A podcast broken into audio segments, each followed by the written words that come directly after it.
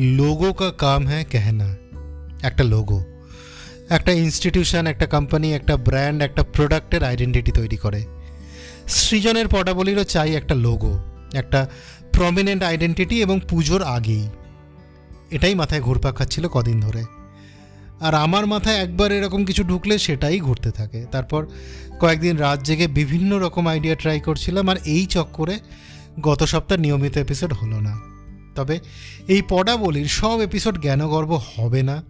অনেক এপিসোডে আমি সেরকম কোনো টপিক ছাড়াই হয়তো কথা বলব, যেটা মনে আসবে আমার ভালো লাগা, না লাগা।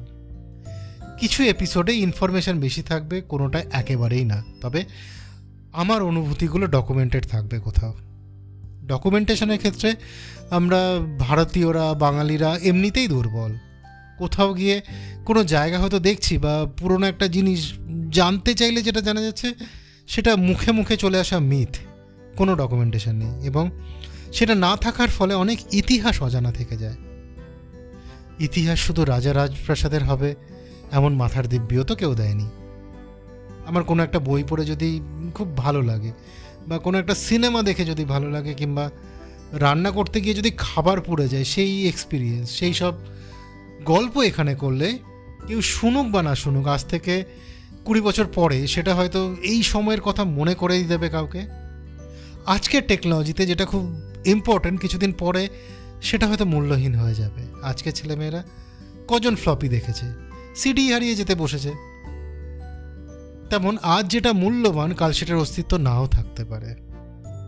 নমস্কার, আমি সৃজন। সৃজনের পড়াবলিতে আজ কথা হবে এই পডকাস্টের লোগো নিয়ে।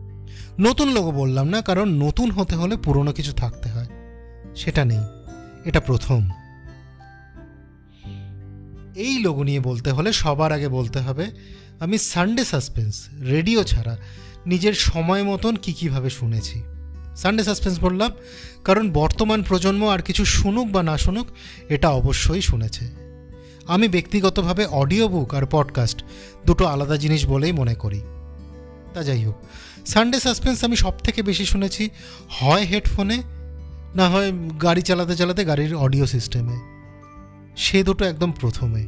এছাড়া এই লোগোর বিভিন্ন এলিমেন্ট বাছার সময় ডিজিটাল সেফটি পডকাস্টের অ্যানালিটিক্স বেশ কাজে এসেছে। তো প্রথম অক্ষর পি ব্লুটুথ ইয়ারফোন যেটা এখন প্রচুর মানুষ ব্যবহার করেন পডকাস্ট বা গান শোনার জন্য। ও গাড়ির স্টিয়ারিং হুইল ট্রাভেল করার সময় পডকাস্ট বা অডিও স্টোরি শোনার একটা নিজস্ব মজা আছে। এবং সেই এক্সপিরিয়েন্স রাস্তায় জিন্দেগি, এক সফর হ্যাঁ সুহানা, শোনার থেকে কম কিছু নয়। ডি আর এ সাধারণ হেডফোন ডিটাকে আমি নেক ব্যান্ড করতে চেয়েছিলাম, যেগুলো আজকাল লোকজন স্টেথোস্কোপের মতো গলায় ঝুলিয়ে রাখে। ব্লুটুথ হেডফোন ওগুলোর নাম নেক ব্যান্ড আমিও গুগল করে জেনেছি, যাই হোক।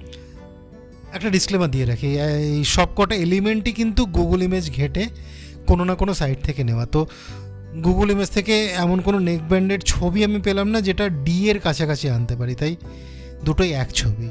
তবে ডি আর এতে দুটো হেডফোনের অবস্থানের তারতম্যের জন্য মানে পাল্টে গেছে কিন্তু। আমি বোঝানোর চেষ্টা করেছি, শুয়ে বা দাঁড়িয়ে থেকে যে কোনোভাবেই পডকাস্ট শোনা যাবে। বিটা অ্যাপেলের এয়ারপড পডকাস্টের জনপ্রিয়তার জন্য সবার প্রথম যে কোম্পানির অবদান সেটা নিঃসন্দেহে অ্যাপেল। তাই এই বিশেষ রেকগনিশান। বাকি সব অক্ষর ক্যাপিটালে হলেও বিটা স্মলে এই একটু আলাদা করে স্বীকৃতি দেওয়ার জন্য। ওটা ইকোডট সমস্ত স্মার্ট স্পিকার ও ভয়েস অ্যাসিস্ট্যান্টদের কথা মনে রেখে। Alexa, play digital safety Bengali podcast. এটা বলে পডকাস্ট শুনে দেখতে পারেন, বেশ ভালো লাগবে কিন্তু। এল আমাদের সাধারণ ইয়ারফোন। রাস্তায় পঞ্চাশ টাকার ইয়ারফোন থেকে শুরু করে বিশাল দামি ইয়ারফোন। পডকাস্ট শোনার অন্যতম জনপ্রিয় উপকরণ। আইটা সাউন্ড বক্স। বাড়ির টিভি থেকে শুরু করে পুজোর প্যান্ডেলে যে কোনো জায়গায় বাজানো যায়।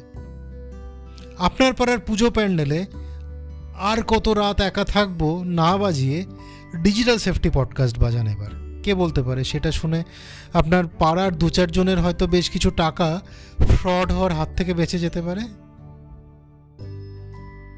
আর এই পটাবলির উপরে সৃজনের এই কথাটা এমন ফন্ট ব্যবহার করা হয়েছে যেটার সাউন্ড ওয়েভের সাথে মিল আছে।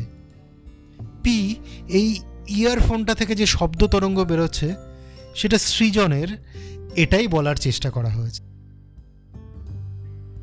আমি জানি আমার পডকাস্ট যারা এখন শোনেন, তারা সকলেই স্মার্ট ইন্টেলিজেন্ট আমার ভাবনাও তাদের ভাবনা মিলে যায়, তাই না?